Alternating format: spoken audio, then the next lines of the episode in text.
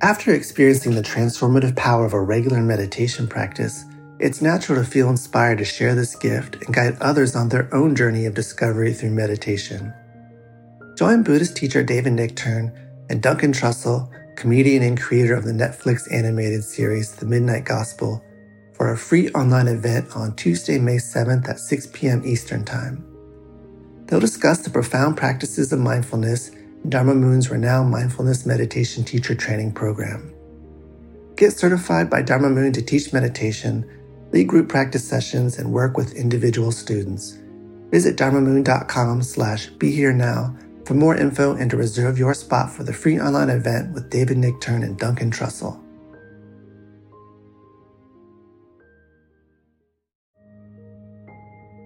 This show is sponsored by BetterHelp. Are you holding on to a secret you need to get off your chest? Maybe you're feeling regret about past actions. If you keep your stressors all bottled up, it can start to affect you negatively. Therapy is a safe space to get things off your chest and work through whatever is weighing you down. It's also a great way to improve your communication skills, learn to resolve conflict, and more. If you're thinking of starting therapy, give BetterHelp a try. It's entirely online and designed to be convenient, flexible, and suited to your schedule. Get it off your chest with BetterHelp. Visit betterhelp.com slash insighthour today to get 10% off your first month. That's BetterHelp, H-E-L-P dot com slash insighthour.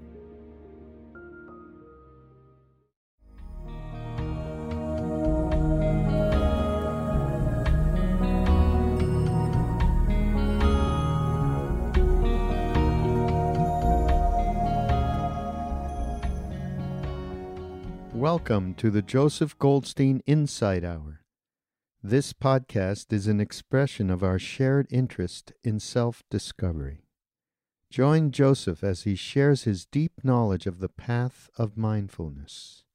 If you are interested in supporting this podcast, please go to BeHereNowNetwork.com slash Joseph. Tonight, I'd like to finish the discussion we began last week on mundane right view, and then examine the liberating aspect of this first step of the Noble Eightfold Path. so, the last two statements the Buddha made regarding worldly right view first affirms that there are beings who are reborn spontaneously in other realms. And then the second statement is that there are in the world wise and virtuous people who have realized the truth through their own direct experience. So, regarding the first of these, that there are beings who are reborn spontaneously in other realms, we spoke last week of staying open to the possibilities, at least, of things beyond our direct experience. In the Buddhist teachings, we're not at all enjoined to blind belief. But it's also helpful, as we mentioned, that it's good not to be attached to blind disbelief. That is, understanding that there are things beyond the realm of what we now know, and that it could be helpful to at least stay open to the possibility of them.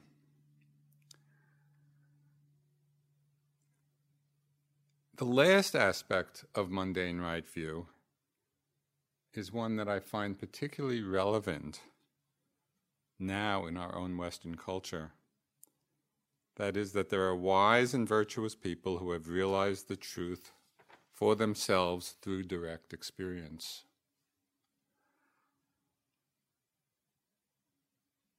As most of us know, as a society, we don't generally recognize wisdom as a cultural value. You know, we value talent, we value wealth, we value looks. Occasionally, we value intelligence. But I haven't seen any magazine covers dedicated to the wisest person of the year. You know, there's the sexiest man alive and the most beautiful woman alive. But where's the wisest person alive? And in some way, I think our egalitarian values, which are so important, but sometimes they might diminish the understanding that there actually are people who are wiser than we are. People from whom we can genuinely learn something about how to live in a way that's in harmony, in a way that's in accord with the truth. so, when we acknowledge this, which is what the Buddha is saying in the last part of this worldly right view, that there are beings who have realized for themselves, through their own experience, the truth, the nature of the Dhamma. When we acknowledge this, it also keeps us open to wisdom from unexpected sources. And we learn to listen for that voice of genuine experience rather than being influenced either positively or negatively by personality or position. I've had a number of experiences, you know, in my life where real wisdom was coming out of some pretty unpleasant personalities. You know, and the reaction, the first reaction is oh, somebody we don't like, they're abrasive, one thing or another, and we pull back and we tend to discount what they say. But if we stay open and are just listening for that authentic voice, you know, is this true? Does this make sense? It keeps us open to learning from a wide range of people and situations. And by recognizing that there are wise, awakened beings in the world, it helps us reaffirm that this is a possibility for ourselves as well. Yes, awakening is possible. We can actually develop our wisdom, our understanding.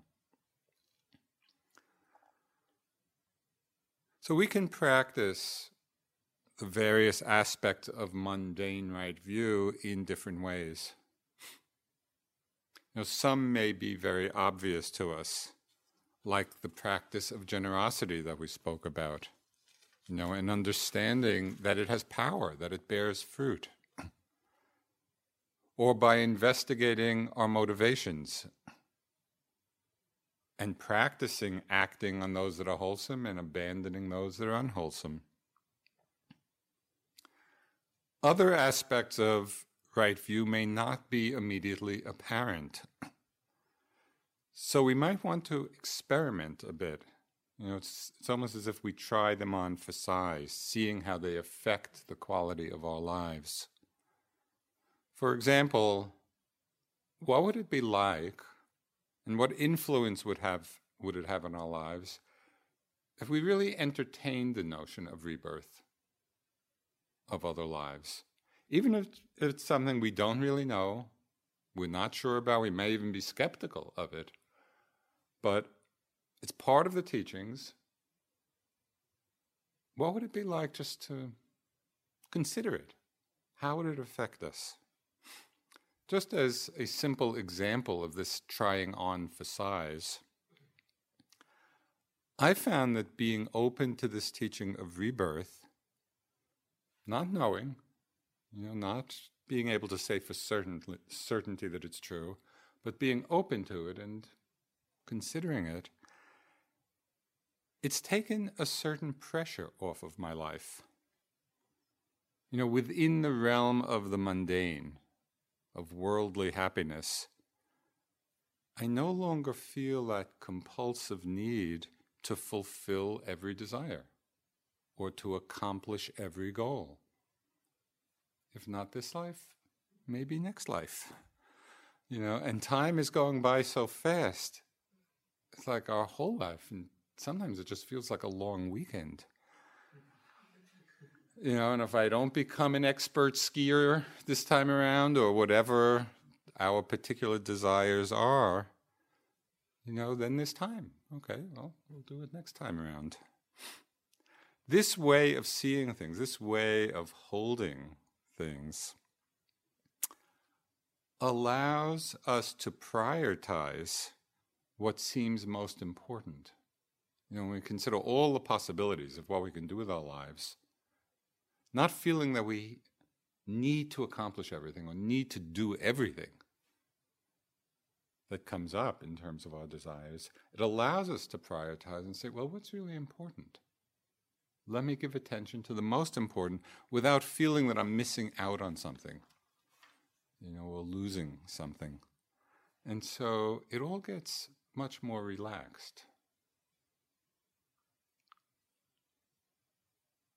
Course, as we begin now the discussion of supramundane right view, or what could be called noble right view, we'll see that re- real freedom lies in letting go of all craving, you know, all desire for acquisition, all desire for becoming. That mon- super mundane right view is about cutting through that great Gordian knot of self. So, noble right view or awakened right view is described in two different ways in the suttas. First, it's described as a particular function of the mind, namely the mental factor of wisdom. Now, in the Abhidhamma, the Buddhist psychology, wisdom, or in Pali it's called panya, is one of the 25 beautiful mental states and just that, I love that translation of when the Buddha is describing, you know, what's wholesome, he talks about the beautiful mental states. And it really suggests to us that we begin to appreciate those qualities in our own minds, the beautiful qualities. So, the function of panya, the function of wisdom, of this beautiful quality, is to illuminate what is arising so that we can know and understand things clearly. We can see things clearly, know things as they are. So the functioning of wisdom is likened to turning on a light in a darkened room. You know, we turn on the light and everything in the room is illuminated. Wisdom, this wisdom factor, is the factor of mind that enlightens us, that awakens us. And in the great list of the 37 principles of enlightenment, wisdom appears in four different groupings. It's so important. It appears in the five spiritual faculties, in the five spiritual powers, you know, which is faith or confidence, energy, mindfulness, concentration, and wisdom. It appears as one of the seven factors of enlightenment. You know, and in that list, wisdom is called investigation of states, investigation of the Dhamma. So it, it serves as a clue to us in terms of, okay, how does wisdom function? By investigating, by illuminating what's so. And wisdom is this part of right view which is the fourth, first step on the Noble Eightfold Path. So, one way we can understand awakened right view is as this wisdom factor. The second way, noble or supramundane right view, is described, is in terms of its objective content. That is, what does wisdom discover when it illuminates our experience. So it's not only the function of investigation, it's also about what we learn, what we understand. In one sutta, Sariputta, the great chief disciple of the Buddha, he described 16 different ways of understanding right view. You know, in terms of craving, in terms of dependent origination, in terms of contact, in terms of feeling. It just goes on and on. The Buddha is so clear in describing the importance of this. He said, Bhikkhus, there is no single factor so potent in promoting the good of living beings as right view. No single factor so potent as promoting the good of living beings as right view. So it's worth our attention. Know, can we learn to understand it and develop it? In the Satipatthana Sutta, which we've been discussing, this liberating right view refers specifically to the understanding of the Four Noble Truths.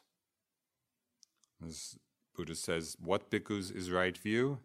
It is the understanding of suffering, dukkha, its causes, its cessation, and the way leading to the cessation, the ending, the putting down of suffering. So we begin with a conceptual understanding of the Four Noble Truths. You know, we use our intellect, we use our intelligence to begin to learn, to study, to understand what these four truths are. And then through practice, we gradually deepen our intuitive, direct, immediate realization of them. So, in this way, we could see right view as both the beginning and the end of the path. We start with that with right view. It sets the direction for us. So our practice is leading us in the right direction. And then the whole path culminates in these understandings.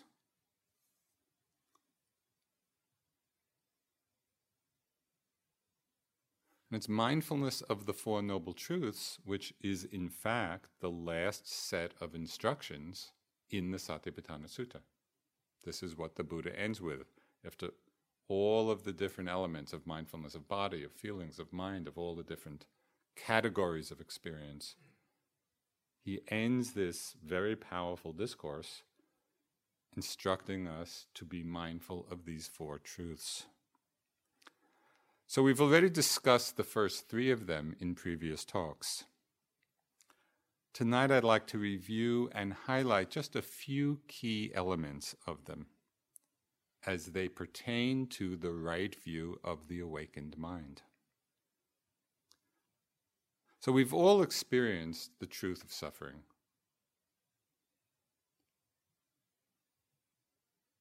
Somebody just told me of another translation of dukkha, which is very hard to translate. And so, when you hear suffering, you really need Perhaps we should just use the Pali word of dukkha because it means so many things. It means things are unsatisfying or stressful. So the, the translation somebody just told me about, uh, said somebody had suggested that it means dysfunctional. You know, the things just don't quite fit together the way we'd like them to. Okay, so dukkha means all of these things, and all of us have experienced this often in our lives. We certainly experience dukkha in terms of the body. You know, it gets older, it gets sick, eventually it dies. We know of the suffering of the mind in terms of all the afflictive emotions that can arise fear, anger, jealousy, despair, envy, hatred, boredom, restlessness. You know, there's a long list of emotions and mind states that are afflictive. They afflict us, they're uneasy. Association with the unpleasant is dukkha. Separation from the pleasant is dukkha. Not getting what we want is dukkha. We're all very familiar with these experiences. And then the Buddha summed all of this up in just a single phrase which is even more fundamental and comprehensive. And it, it's a phrase that highlights the extent and subtlety of our wrong view. The phrase the Buddha uses to illustrate or to describe this first truth, noble truth of dukkha, it really brings into stark relief our wrong view of things. And he said, in brief, the five aggregates of clinging are suffering. The five aggregates of clinging are dukkha. So, what does this mean? And that's just a very few words that encompasses so much. Because these five aggregates, which constitute everything we claim as being self, now the material elements, called rupa in Pali, feelings, perceptions, mental formations, and consciousness, all, each of these five aggregates and in combination, they're all in constant, rapid change and flux. In fact, they're changing much more quickly than we usually even perceive. And because this nature of them is to change and change so quickly, there's nothing in the nature of the aggregates which constitute all of our experience there is nothing in their nature that can provide a place of peace, of rest, of security, that really are a refuge. And the more we cling to that which in its nature is subject to change and dissolution, the more we suffer.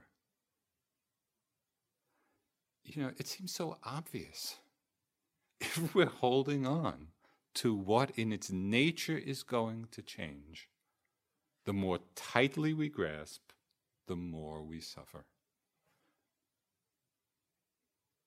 But even though it seems so clear and so obvious, the pattern of clinging is very strong.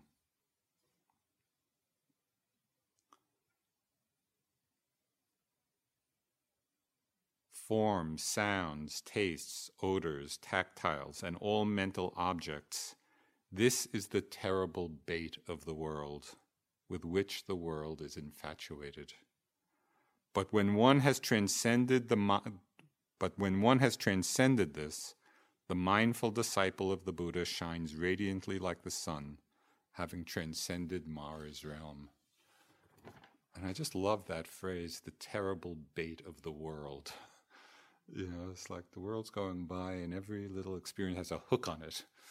And we're like fish, you know, biting on this and biting on that. So there are just a few examples of this out of innumerable ones, you know, that so affect our lives. But I just wanted to make a little concrete. As I said, there, there are many, many examples, but in a very simple way, especially living here in New England. You know, if we're attached to summer, to nice, warm, sunny weather, how do we feel in the dead of winter? You know, when it's freezing and icy. If we're attached to summer, we're going to be miserable in the winter. And many people are. If we're attached to looking and feeling young, how do we feel as the body ages? Know, how much energy does our society put in to feeding this desire? In terms of advertisement, in terms of products, in terms of production of things, all devoted to holding on to a particular form of the body.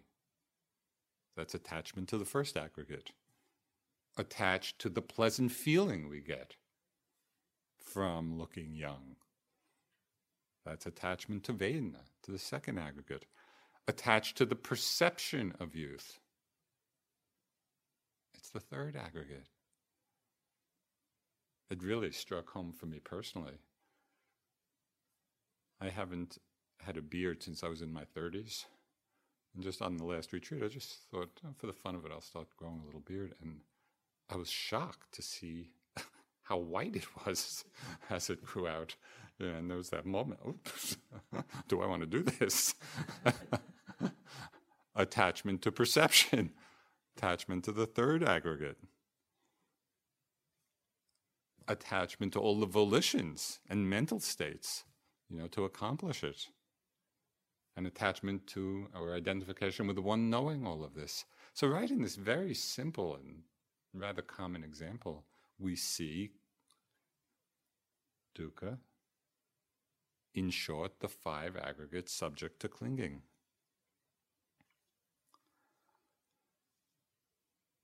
What is so amazing is that even in the face of recognizing impermanence, you know, because this is not an esoteric hidden truth. It's not like some mystery that things are changing. We all know it, we see it you know, around us and in us. So even in the face of something so obvious and so apparent, what's amazing is that the habit of clinging remains so strong. You'd think we would learn.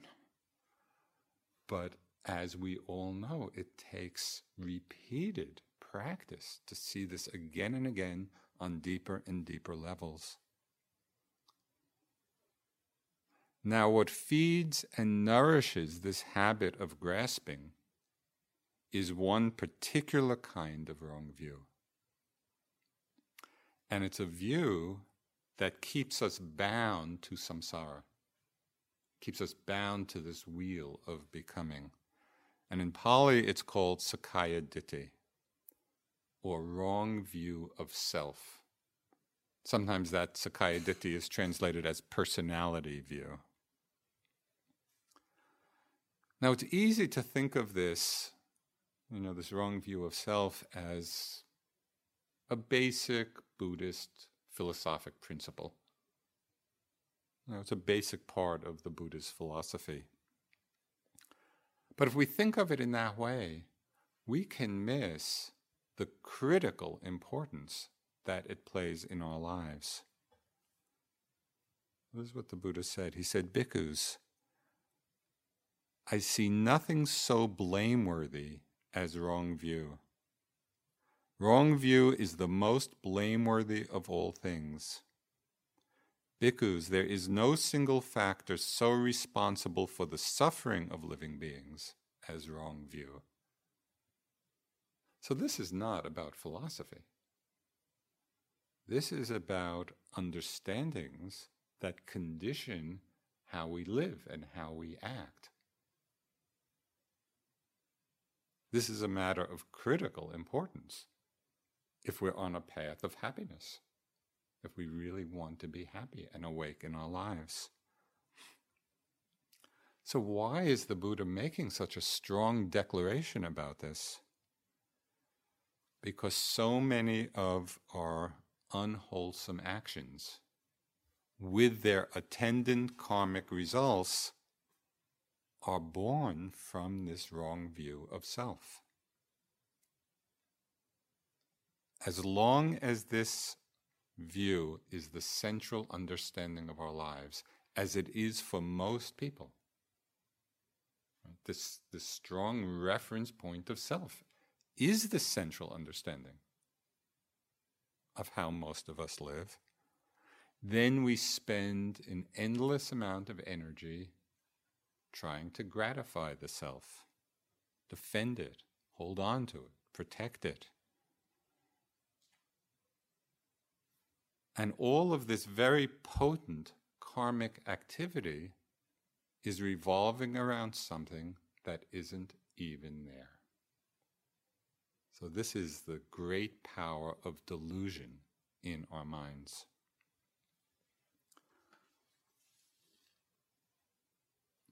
As I mentioned earlier, sometimes wisdom comes from very unexpected sources. So, this little piece of wisdom comes from a mystery novel written by John Burdett, who wrote these series of novels, mystery novels set in Bangkok. So they all have a kind of Buddhist flavor. So this is a little bit of Panya from John Burdett. You see, dear reader, speaking frankly without any intention to offend, you are a ramshackle collection of coincidences held together by a desperate and irrational clinging. There is no center at all. Everything depends on everything else.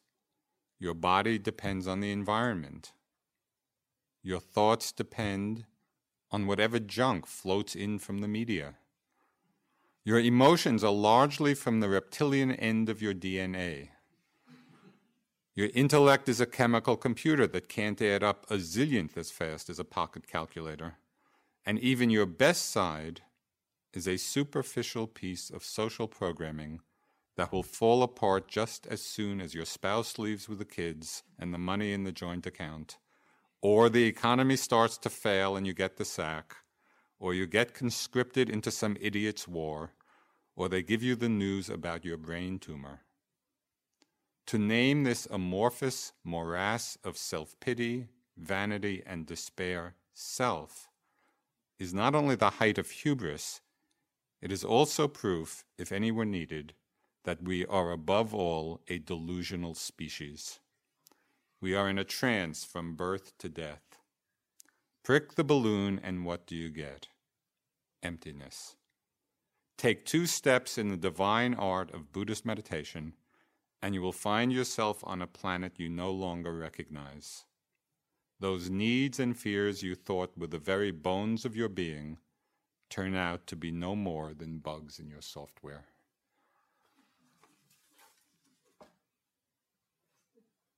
So that's really all we need to know.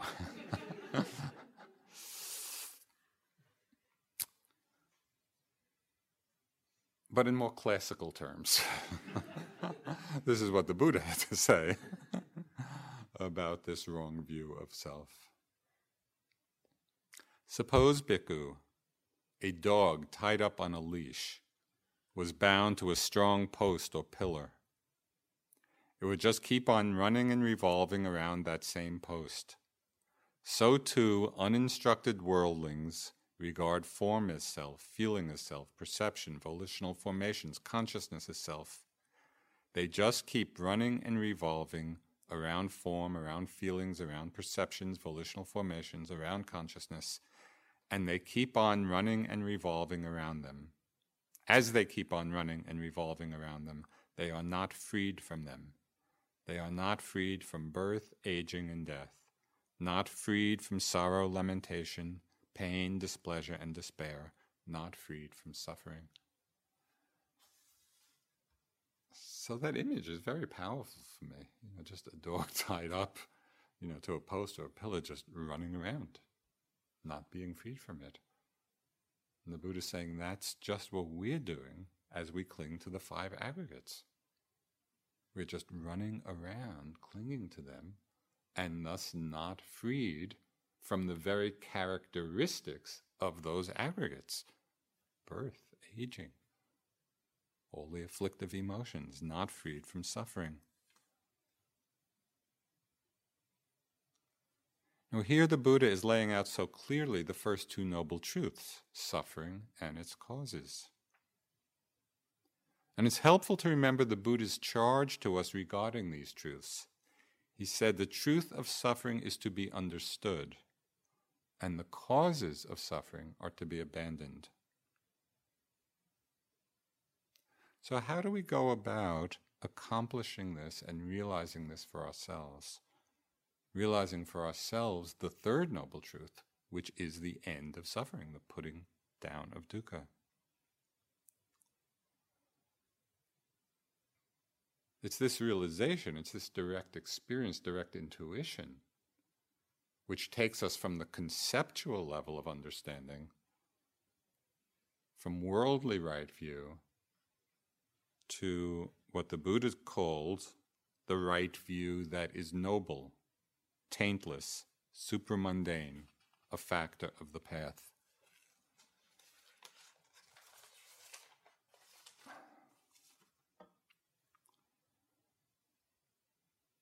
So the instructions are so clear. You know, as although as we know, they require great patience and perseverance, really to integrate them fully in our understanding and in our lives. Here's where the Buddha told us precisely what to do. He said, Bhikkhu, whatever is not yours, abandon it. When you have abandoned it, that will lead to your welfare and happiness. Suppose because people were to carry off the grass, sticks, branches, and foliage in this Jeta's grove, which was a grove that Prince Jeta had uh, offered to the Buddha and the order of monks and nuns. Suppose because people were to carry off the grass, sticks, branches, and foliage in this Jeta's grove, or to burn them, or to do with them as they wish, would you think people are carrying us off, or burning us, or doing with us as they wish? No, venerable sir, because those things are neither ourself nor what belongs to ourself. So then the Buddha goes on, and this is so incisive if we can really practice it. So too, too, bhikkhus. Form is not yours, feeling is not yours, perception is not yours, volitional formations are not yours, consciousness is not yours. Abandon it. What you have abandoned, that will lead to your welfare and happiness. So, what does abandonment mean? It means not being identified with it, not claiming it as self. And this is a very interesting practice to do. You know, it's, again, it's not, this is not about Buddhist philosophy. It's about how we're relating to the constituent elements of our experience. On my last retreat, I just little while ago finished a, a seven week self retreat, and this phrase came to mind. And many times, especially when I felt my mind being caught in one thing or another, I would remind myself of this teaching. You know, form is not self, perception is not self, feelings are not self. Not I, not mine, not myself. And as I would remember that and apply that, you know, we can we can feel just the release, the relaxation of the heart. So this is the underlying context for whatever particular practice you may be doing. Does it serve and enhance samma ditthi? You know, this noble right view, right view of non self.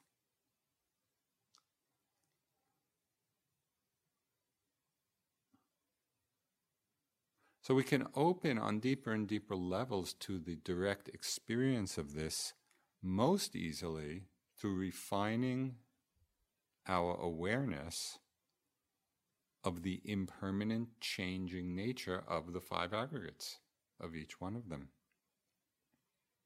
Again, the aggregates being a shorthand for everything we experience. Everything that we experience is included in the five aggregates. So we begin to deconstruct the concept of self, first by seeing, being mindful of what is actually arising moment to moment, and then investigating through panya, through wisdom, really illuminating the momentary, fleeting, insubstantial nature of these very experiences. Now, there are different ways of going about doing this. You might spend some sustained periods of time focusing on a particular aggregate, just to play, to experiment.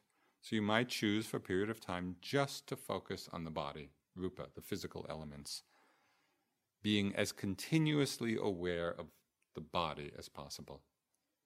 You know, and it might be the breath, it might be sensations in the body, it might be the movement of the body, the changing of postures. But you're really directing your attention in a sustained way just to mindfulness of the body and really seeing how it's continually changing. Whatever it is that you're aware of is in constant flux. You might focus for some time on the impermanent nature of feeling, the second aggregate. You know, recognizing just moment after moment that characteristic quality of the experience is it pleasant? Is it unpleasant? Is it neutral? Really highlighting that flavor of each moment of experience. Is it pleasant? Is it unpleasant? Is it neutral? And seeing how that too is in constant flux. The more we experience the impermanence of these experiences, the less we cling to them, the less we take them to be self. We can pay for some time particular attention to perceptions, the third aggregate, which is the recognition and interpretation of objects, different objects of the senses. And we begin to see through mindfulness of perception that how we perceive things strongly conditions how we feel about things and how we think about things. So, perception is a very powerful formation for us. So I'll just give you an example of how different ways of perceiving things can really change how we feel. Uh,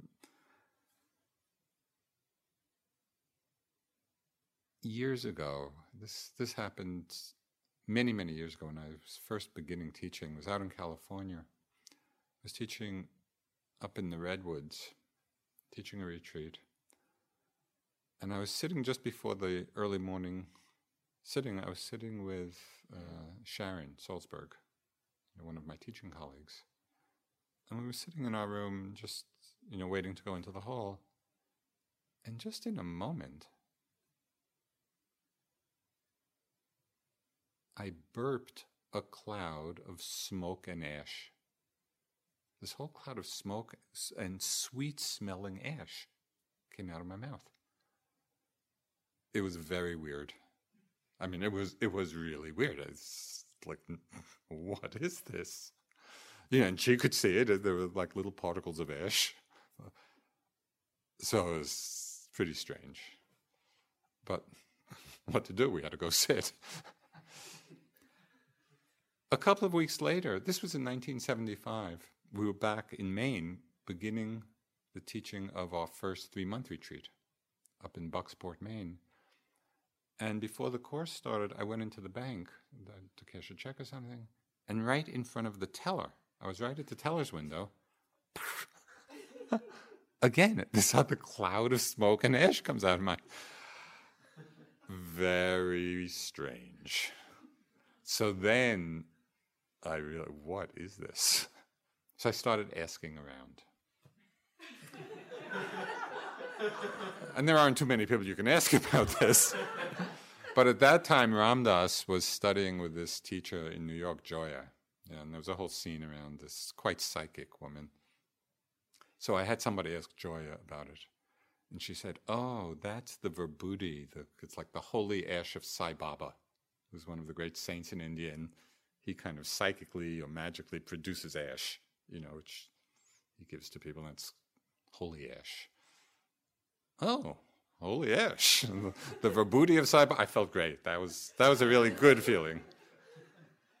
Months later, Munindra, my first Dharma teacher, uh, was here, and I asked him about it. And he said, Oh, it is the fire element. Well, that felt kind of neutral. You know, didn't, didn't make me happy, didn't make me anything. Oh, okay, the fire element. Then, sometime after that, I was with Dipa Ma, you know, a, a wonderful teacher from, from Calcutta. And I told her the story, and she said, Oh, you must have some disease. that didn't feel so good. Same experience, different perceptions create very different mind states, very different stories, very different feelings, all coming from this aggregate of perception, how we recognize and interpret things. You know, and we get so lost in the world of our perceptions and interpretations, even about very ordinary experiences in our lives, just getting lost in the endless stories, you know, we create about ourselves and the world. How much of the day are we living in this dream-like nature of thoughts? I know you've all had the experience because it's a common meditative one. You know, of the mind getting caught up and lost in thought, lost in some story and some plan and some memory, with all kinds of attendant feelings and emotions and and then in a certain moment we awaken from being lost and realize there was nothing there. That was just like an empty thought passing through the mind. But we invested so much in it and was so caught by it. So we really want to pay attention to that moment of awakening because it highlights for us what the nature of perception is. And we can learn to recognize that aggregate and not cling to it. It's tremendously freeing. We can practice, so we can practice for some time just being mindful of the body in its different manifestations. Maybe for some time practice just watching feelings, pleasant, unpleasant, neutral. Maybe sometime for some time practice just watching the perceptions, the way we're recognizing, interpreting things. Can also practice a sustained mindfulness of the mental formations. You know, all the moods, emotions, mind states, reactions, and even meditative states of calm, of peace, you know, that arise remembering that all of them, whether they're pleasant, whether they're unpleasant, all of them are not self, are not me, are not mine. That's the wisdom we want to apply to our experience of each of the aggregates. That's where the freedom is. So we're not just running around the pillar attached to the suffering inherent in the aggregates. You know, and this is the tremendous liberating power of mindfulness.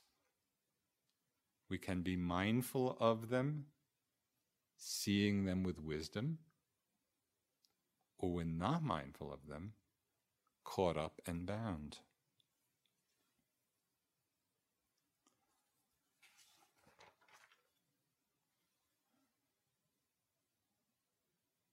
And on the most subtle level, we need to cut through the identification with consciousness, not, not creating a haven for wrong view by taking consciousness or the knowing faculty to be self.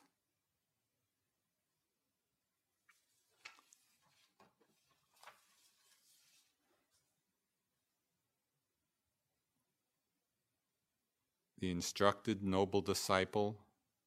Disciples do not regard form as self, not feeling as self, not perception as self, no volitional formations as self, no consciousness as self. They no longer keep running and revolving around them. As they no longer keep running around them, they are freed from them, freed from birth, aging, and death, freed from sorrow, lamentation, pain, displeasure, and despair, free from suffering. So again, the instructions are very clear, and on a conceptual level, I think it's very clear.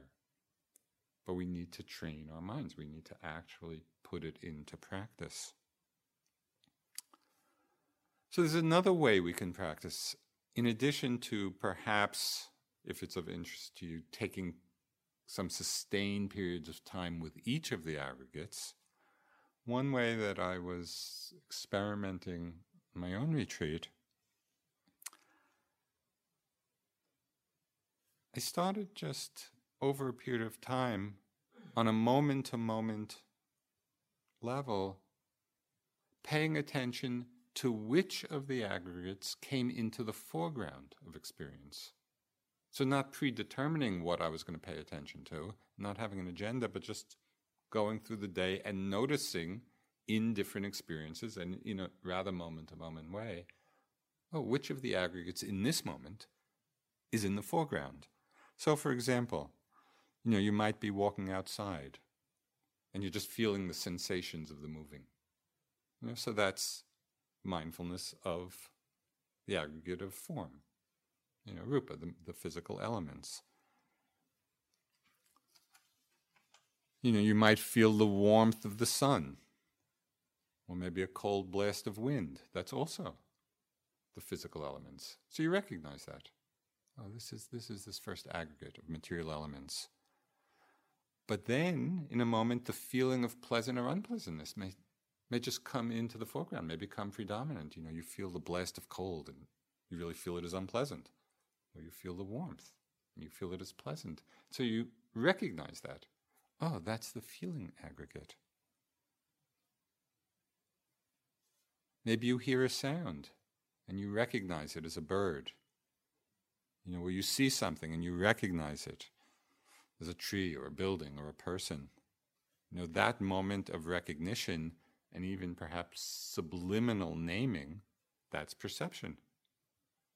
So I was just doing walking meditation. Oh, all of this is so simple. It's just, it's just doing it.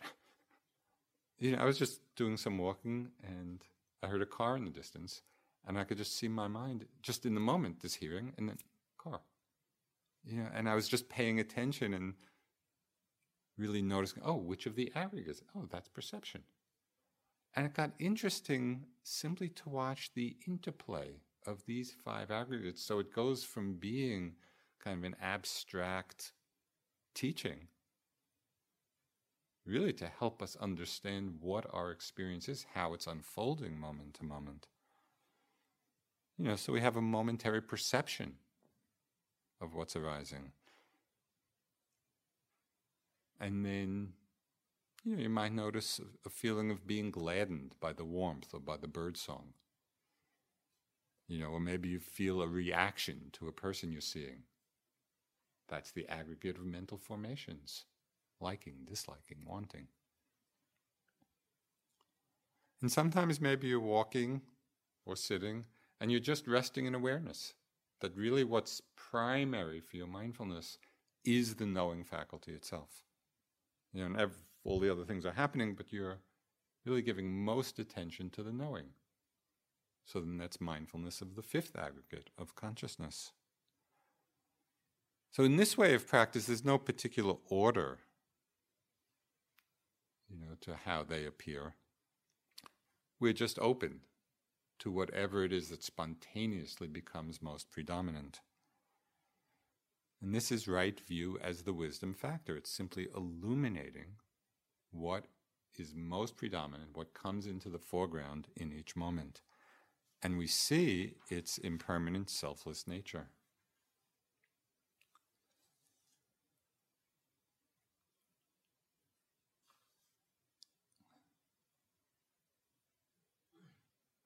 In one discourse, the Buddha said there are two conditions for the arising of right view. And again, just remember when he said he saw no factor so potent for the happiness of beings as right view. So he said there are two conditions for the arising of right view the voice of another and wise attention.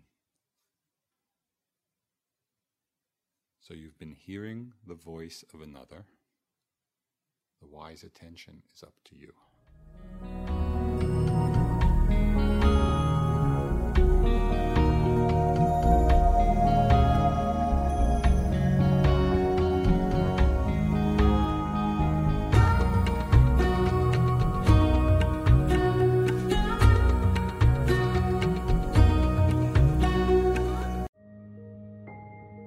This show is sponsored by BetterHelp.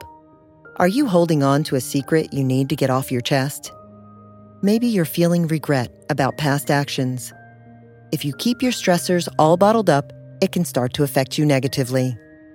Therapy is a safe space to get things off your chest and work through whatever is weighing you down. It's also a great way to improve your communication skills, learn to resolve conflict, and more. If you're thinking of starting therapy, give BetterHelp a try.